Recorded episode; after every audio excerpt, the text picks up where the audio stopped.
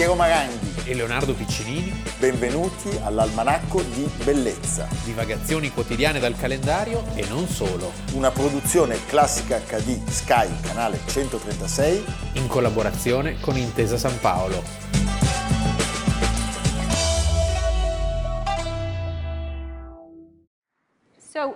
Get started. Um, I wanted to ask, uh, there's been a lot of like mano a mano catfight kind of thing in a lot of the blogs and the press and stuff like that. And we wanted to, the first question I kind was interested in asking is what you think each has contributed to the computer and technology industry, starting with you, Steve, for Bill, and vice versa. Well, you know, Bill built the first software company in the industry. And uh, I think he built the first software company before anybody really in our industry knew what a software company was, except for these guys. And that was huge.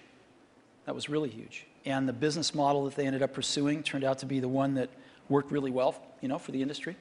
So I think, but the, the, the biggest thing was Bill was really focused on software before almost anybody else eh, had a clue that, that it was really the software. Almanacco di Bellezza, Leonardo Piccinini, Piero Maranghi, 28 ottobre. Oggi lo oggi diciamo noi vogliamo fare gli auguri a uno spettatore illustre del canale e della trasmissione. che è la marcia su Roma.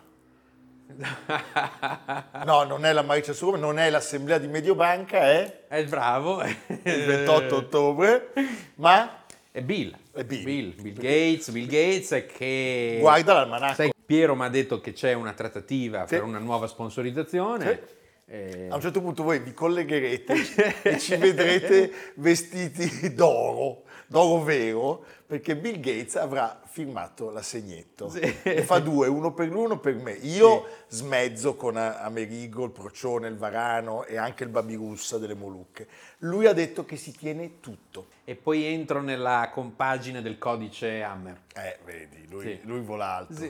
Noi invece andiamo in un ristorante molisano e spendiamo tutto, però siamo felici. Allora, noi il 5 ottobre di due anni fa abbiamo parlato di Steve Jobs, fondatore di Apple, quindi segno bilancia. Oggi, nel giorno del suo compleanno, parleremo invece di Bill Gates, che è il fondatore di Microsoft, quindi segno scorpione. Sì, ne parlammo di Steve Jobs nel 2021 perché erano dieci anni dalla scomparsa, perché è, mancato eh, nel 2011. Eh, oggi sono 68 anni, caro Bill, complimenti. Caro Bill Bill. ne hai fatta di strada. Lo possiamo chiamare anche Cocco Bill come quello di Iacovitti? C'è Eh, anche Bill Clinton, si potre- che anche lui è un altro spettatore. Sì, certo, lo guardano a volte insieme, eh, mangiando la frittata alla cipolla e facendo i rutti. E Hillary? No, Hillary no, No, Hillary meglio che non lo guardi perché, scusa, va malissimo. Se ti guarda Hillary sono vent'anni di scarogna. eh. Allora, il mondo si divide naturalmente in due, cioè chi preferisce Jobs e chi preferisce Bill. Bill. No, poi ci Lui sono dovrebbe tutti- alzare la mano. Ah, io- io lui- Bill, lui, Bill è per, lui è per Gates. E io Bill tutta la vita. Cioè, io tifo per quello povero ma bello. Eh, noi sappiamo che Steve Jobs fu dato in adozione. È vero. Mentre Gates è uno che nasce giusto. Nasce bene, nasce bene, un grande avvocato, sì, sì. nonno banchiere. Però Gates è un profeta, nel senso anche di sventure a volte. Mamma mia. E sulle pandemie speriamo che non ci abbia preso, perché lui ha profetizzato un'era di pandemie, è odiato da tutti gli svalvolati di mezzo No, mondo, quello- i complottisti. No, vabbè, lì sto dalla sua parte. Lì c'è, eh. quelli che c'è telefonano un alla zanzara. E che telefonano alla zanzara c'è o Bill Gates o Schwab, Sì. che è l'altro. E poi, oppure Soros. Soros, Cioè, è stato Soros. in ottima posizione. Allora, abbiamo detto, lo ricordate tutti, l'iconografia ci consegna uno Steve Jobs in, in dolce vita, Con la mela. sguardo penetrante, morto giovane, l'altro dà l'idea di essere un super nerd, Però solido. però super solido. Sappiamo che uno inizia nel garage, mentre Bill inizia a 13 anni nel 1968, devo dire che è abbastanza precoce, e smanetta insieme a un altro nome che non si può non citare. Paul Allen, Paul Allen. Paul Allen che è scomparso nel 2018 e tra l'altro era un grande collezionista d'arte. La sua nave barca si chiama Octopus e aveva delle opere straordinarie che sono state battute all'asta recentemente a New York, tra cui una foresta di Gustav Klimt che è uno degli inni più belli alla natura. È una, è una casa pazzesca a Venezia. Anche Eh? la casa di Desdemona. Eh certo, mamma mia. Senti, loro smanettano su una scrivente sostanzialmente, cioè la teletype era, non era un computer, ma le scuole, la loro classe, avevano in dotazione una scrivente dove loro incominciano a imparare e a diventare super appassionati di elettromeccanica. Come si dice se il buongiorno si vede dal mattino? 13 anni. eh, a un certo punto, sempre nella stessa scuola, arriva il DEC PDP-10, cioè un, un calcolatore che usa il linguaggio BASIC Eh, il basic. e scrive i primi software. In questo momento i due diventano matti per questa, per questa che diventerà poi la, la fonte del- delle loro ricchezze. Pensate, c'era un limite di utilizzo. loro volevano passarci un sacco di tempo, ma non loro- si poteva più di eh, Tot tot, ore. ore. alla settimana. Loro manomettono il sistema di Beh, controllo. meraviglioso. e per stare lì 10-20 ore al giorno. C'è una morale, c'è una morale perché eh, le- loro vengono scoperti e messi in castigo, ma al- alla fine del castigo vengono assunti dalla società produttrice del calcolatore perché lavorino sui difetti del sistema. Li chiamano e dicono scusate voi Quindi che... vedi che Eh beh, ma è eh, da un lato la punizione, dall'altro la promozione. E sembrerebbe allontanarsi per un istante da questo mondo. Lui si iscrive ad Harvard. Nella linea dei, Dei dei nonni, sì, dei della genitori. tradizione di Ma diventare in- un grande avvocato. Sì, però quando va ad Harvard in realtà sta sempre nel reparto informatico della facoltà. Qui la leggenda vuole che una mattina del 1974 sia raggiunto da Paul Allen, appunto, che trafelatissimo, brandendo una copia della rivista Popular Electronics, in cui si parla di Altair 8800, cioè un microcomputer che sta per essere messo sul mercato. E parte il bleffone Sì. perché loro non fanno altro che chiamare, contattare La questi- società? Sì, la società. Tipica operazione imprenditoriale spregiudicata. e millantando Eh. che loro stanno già lavorando a un Il software. problema è poi seguire nei fatti questa proposta, E che non è facile. L'azienda dice, ma siamo Però, interessati. sì. Allora, questi, dopo otto settimane di lavoro al buio sostanzialmente, senza avere a disposizione un modello per le verifiche, con altri amici realizzano il software che si intitolerà Altair Basic. esattamente E lo presentano appunto nella sede della, della società, ad Albuquerque, e il software funziona. Questo è la- il miracolo. Quindi loro eh, avrebbero potuto diventare, ai tempi nostri, degli hacker, o invece appunto mettere a frutto le loro competenze per fare, per fare business alla fine. E- Cioè, è un'idea geniale che ha cambiato il mondo, possiamo dirlo tranquillamente. noi No, ancora no, però... Ah, però tu dici che ci viene poi. Ma io... Adesso io ho un callo che mi fa molto male. Da Se- questo potresti Potrebbe creare... Se tu dai una martellata, Secondo me il procione... è ha- vero, no, il procione e il callo è meglio non farglielo vedere, ho paura. Senti, Leonardo, il 4 aprile 1975, Allen ha 22 anni e Ecco. Gates 20, viene fondata Microsoft, hai detto niente. Hai detto niente. L'accordo tra MITS e Microsoft prevedeva che una avesse il software in esclusiva, ma che facesse di tutto per commercializzarlo. Quando eh, si rifiutano di farlo, Gates li porta in tribunale, vince la causa e ottiene la libertà, l'autonomia di vendita e di commercializzazione, la non esclusiva. Ed è il momento in cui questo signore va da una piccola società, quella che ha dato il nome al computer di 2001. perché HAL sono le, le lettere prima di IBM. Il computer di 2001 si chiama HAL, IH, Ah. Quante cose che. AB, Vedi? LM Sì. e convince l'IBM a prendere il suo prodotto. È il preludio alla successiva svolta decisiva, decisiva anche diciamo per la qualità del business di Bill Gates. Siamo nel 1980, IBM contatta Microsoft per realizzare, questo è il momento di svolta vero, eh, per realizzare il sistema operativo per il suo primo personal computer, il PC IBM appunto. Il sistema, operativo che cos'è Piero? Tu Beh, che sei un esperto di computer. Ma certo, è il programma essenziale per il funzionamento del computer stesso, cioè è quel software che fornisce all'utente la serie di comandi necessari perché il computer funzioni e faccia appunto quello per cui è stato creato. Anche in questo caso Microsoft era sprovvista di tutto questo, però mai dire mai.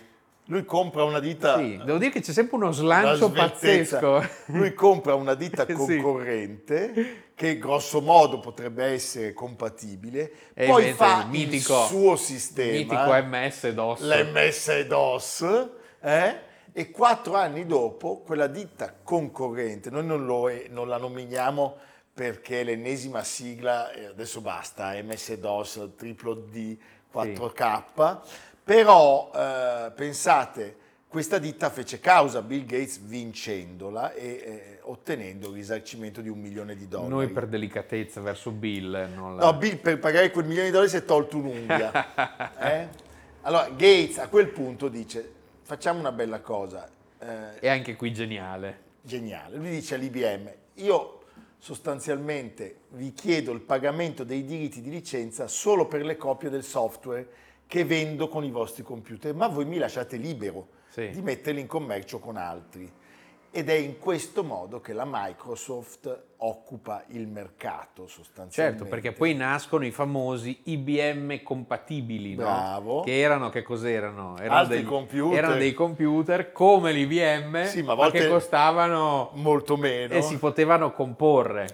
E quindi eh, sappiamo che arriva Windows nel 95, beh, tutti i nomi che hanno occupato e occupano ancora le nostre giornate e anche le nostre notti. Il Commodore 64? No, quello era prima, quello era prima. E eh, Windows è oggi il sistema operativo più diffuso del mercato. Paul è morto nel 2018, eh, aveva da tempo lasciato gli incarichi operativi perché gli era stato era diagnosticato molti anni prima il linfoma di Hodgkin.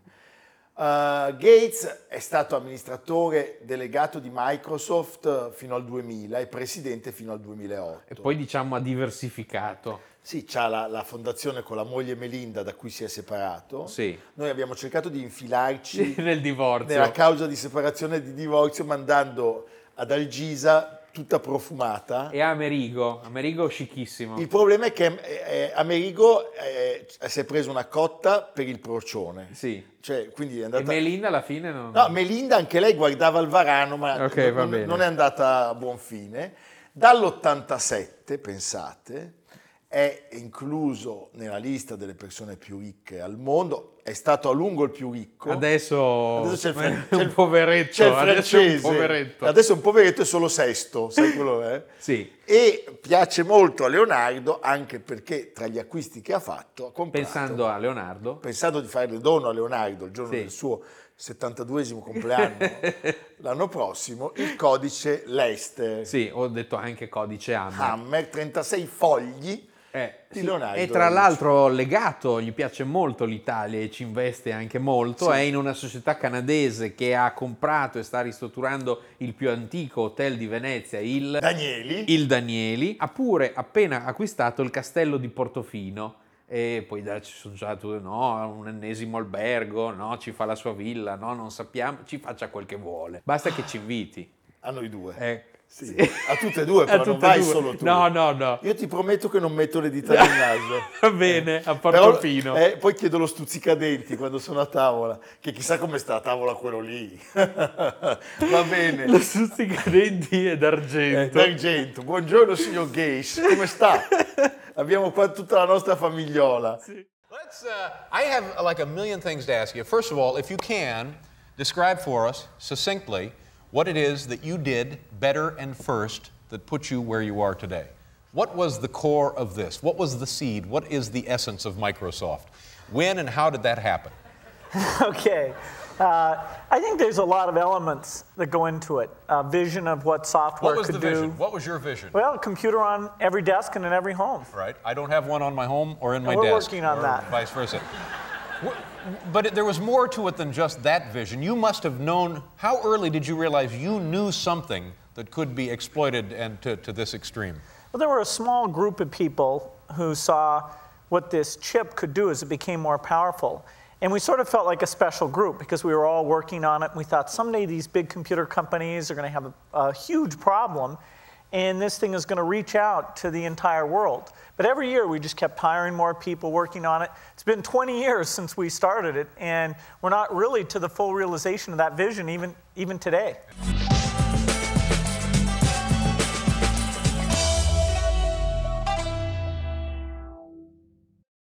Oh, allora, ieri Amsterdam Magni, proprio, Proprio, ma io- oggi è di più. Oggi di più perché Bill Gates E Garrincia. e il povero Garrincia. Allora, in Brasile c'è un detto che recita, ancora oggi se chiedi a un vecchio brasiliano chi è Pelé o Rei, il vecchio si toglie il cappello in segno di ammirazione e di gratitudine. Ma se gli parli di Garrincia. Garrincia, il vecchio chiede scusa, abbassa gli occhi e piange. È una storia pazzesca. Allora, Garrincia è stato il più grande poeta del calcio brasiliano, un poeta maledetto, un giocatore che ha avuto tutte le sfortune del mondo, era poliomielitico, Sì. aveva una gamba più corta dell'altra, era nato oggi nel 1933 Quindi avrebbe 90 anni. a Pau Grande. E invece è mancato a soli 49 anni, miseria 40 anni fa. E miseria. 40 anni fa, oggi per una volta, per questo mito assoluto, l'anniversario è pieno, 90 Sì. anni dalla nascita. Augrande è la periferia di Rio, immaginatevi la miseria.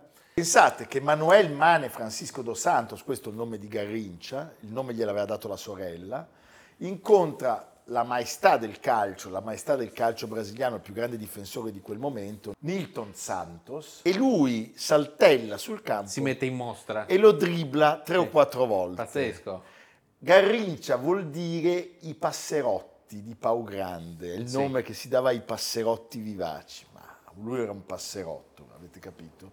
Allora, Nilton Santos, vedendo questo fenomeno, lo, Lo imbarca. prende, lo prende e inizia con, eh, con questa scoperta il suo percorso in una grande squadra, il Botafogo. Il Botafogo. Che non c'entra con Butafuoco. No, no, no, no, no, no. Senti, parliamo della più grande ala destra di tutti i tempi. Lo chiamavano Allegria do Povo, la gioia del popolo. Lui vive, vede la tragedia del Maracanà, ricordiamo... Tragedia, insomma, niente No, di tragedia, grave. una tragedia. Ah, ok. Il Brasile, il, più Ah, grande, no, il giorno con, no, il giorno con più suicidi della storia del Brasile. Pazzesco. Perché il 16 luglio del 50 l'Uruguay Eh, eh, batte al Maracanã il Brasile e quindi gli scippa il titolo mondiale, il secondo che avrebbe vinto l'Uruguay. Al Brasile bastava pareggiare per essere campione Sì. del mondo, ma eh, questa, questa sconfitta in realtà genera un desiderio di riscatto che arriverà otto anni dopo a inaugurare quel ciclo incredibile che porterà al Brasile tre, tre coppe del mondo in soli 12 anni, in quattro edizioni sostanzialmente. C'è anche un desiderio di riscatto personale da una terribile adolescenza, sì. cioè non è solo quello di una nazione. Il Botafogo da chi l'aveva acquistato? Dal Serrano di Petropolis per 500 cruzeiros, cioè Cioè, che sono mm, Tre- niente. 30 dollari oggi. Sì, una, una Niente. miseria. Credo che sia la cifra Sì. più bassa eh, scritta su un contratto professionistico della storia del calcio brasiliano. Sì, eh. non come, come si chiamava, Lentini. No, No. no. Lui diventa subito la stella della squadra, la cerima nemica del flamenco, e poi viene chiamato in nazionale. In nazionale debutta tre anni prima di quel meraviglioso ciclo di cui abbiamo parlato, il 18 settembre del 1955. Allora, i mondiali... Sì, non si sa ben perché ci sono dei test di intelligenza. Sì, no, incredibile. Eh, Perché uno dice, però, insomma... No, perché erano americanizzati Anche a Miss già. Italia? Sì. No. No. Senti, perché per andare in Svezia, Sì. i mondiali appunto che sarebbero stati vinti contro la Svezia di Grenoli, Erano gli anni di queste cose, di queste facevano- trovate. Oggi non più, mi sa. No, per fortuna. Per- me l'hanno no. fatto e sono rimasto a zero. Allora, vengono sottoposti a dei test di intelligenza i giocatori del Brasile. La scala va da 0 a 123. Garrincia totalizza 38 punti. 38 punti. La relazione dice ha la psiche di un bambino di 4 anni, non ha l'intelligenza per fare l'autista di Omnibus. Omnibus.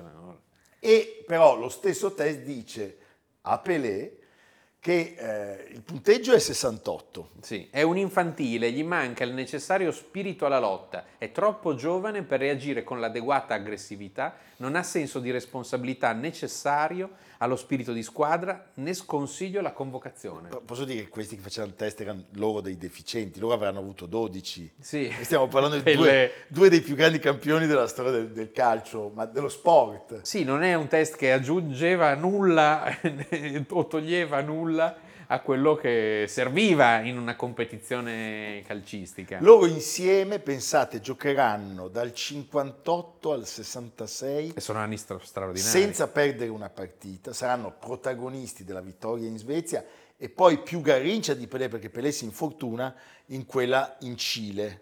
Poi Garrincia non arriverà Garrincia! Come, non arriverà come Pelé a Messico 70 sì. uh, ed è proprio lui che eh, si rende subito protagonista già nel 58.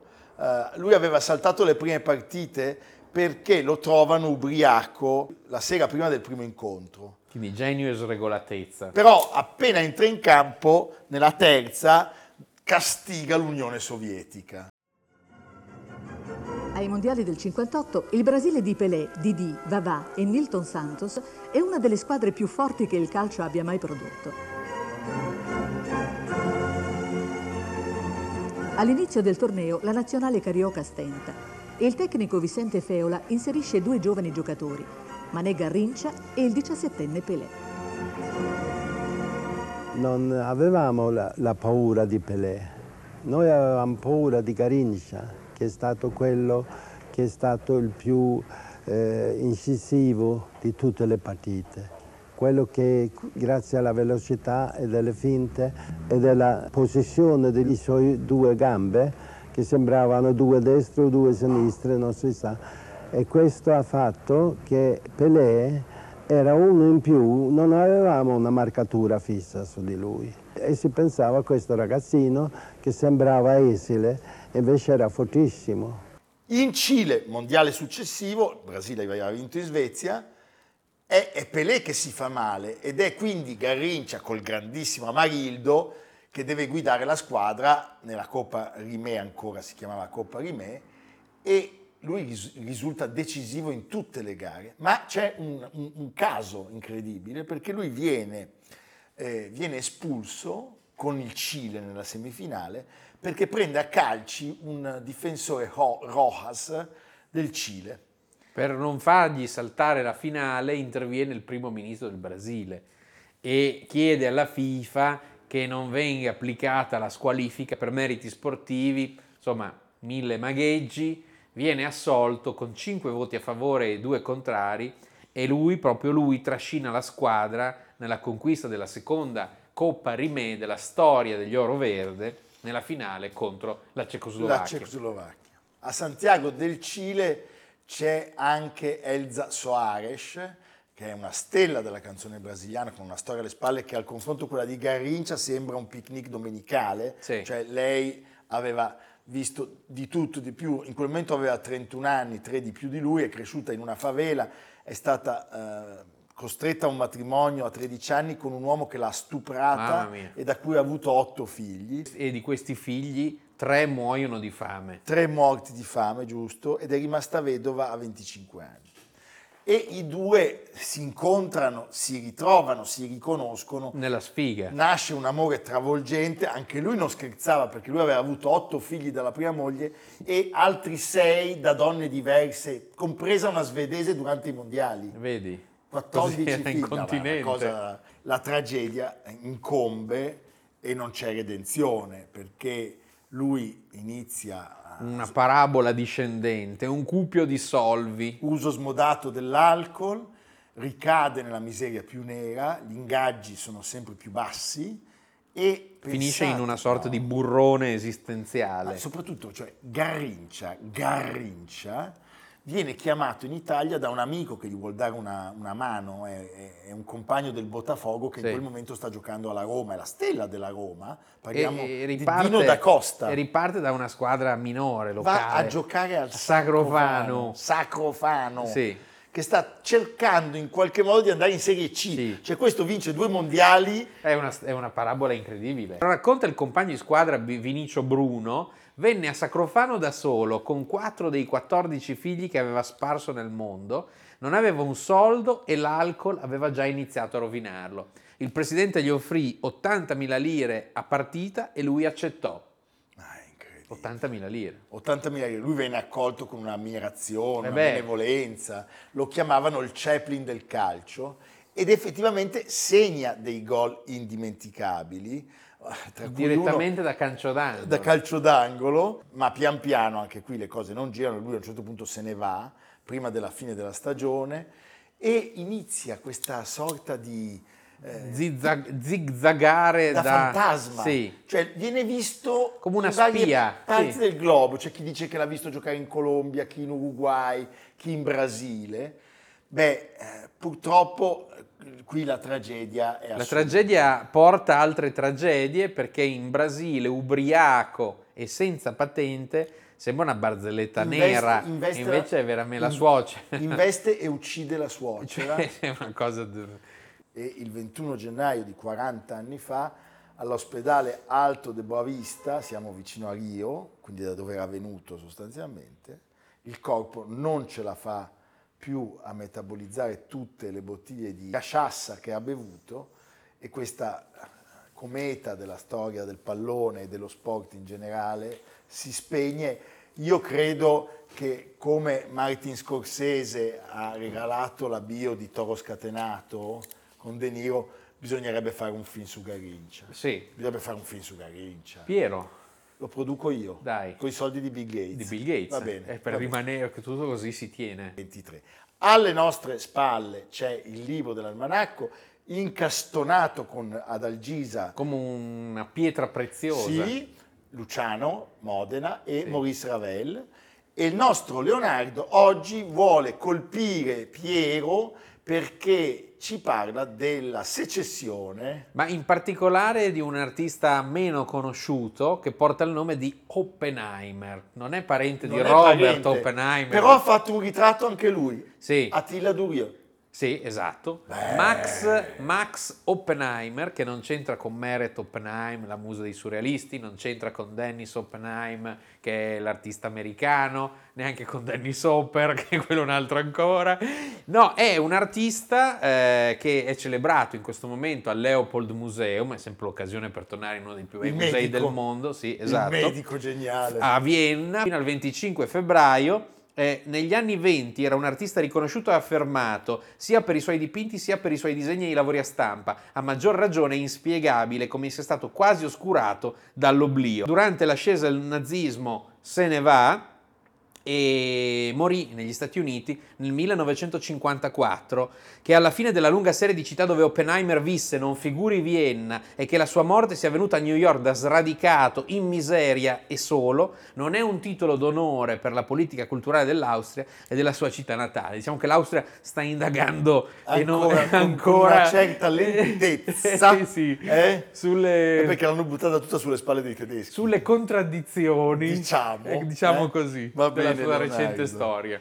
Allora, noi ci vediamo domani, però Leonardo oggi vuol fare il suo annuncio e noi glielo facciamo fare perché la contentezza di Leonardo è la nostra gioia. Fossi in voi non cambierei canale, ve lo suggerisco veramente da attento cultore della migliore TV italiana. Straordinario, straordinario. A domani. A domani.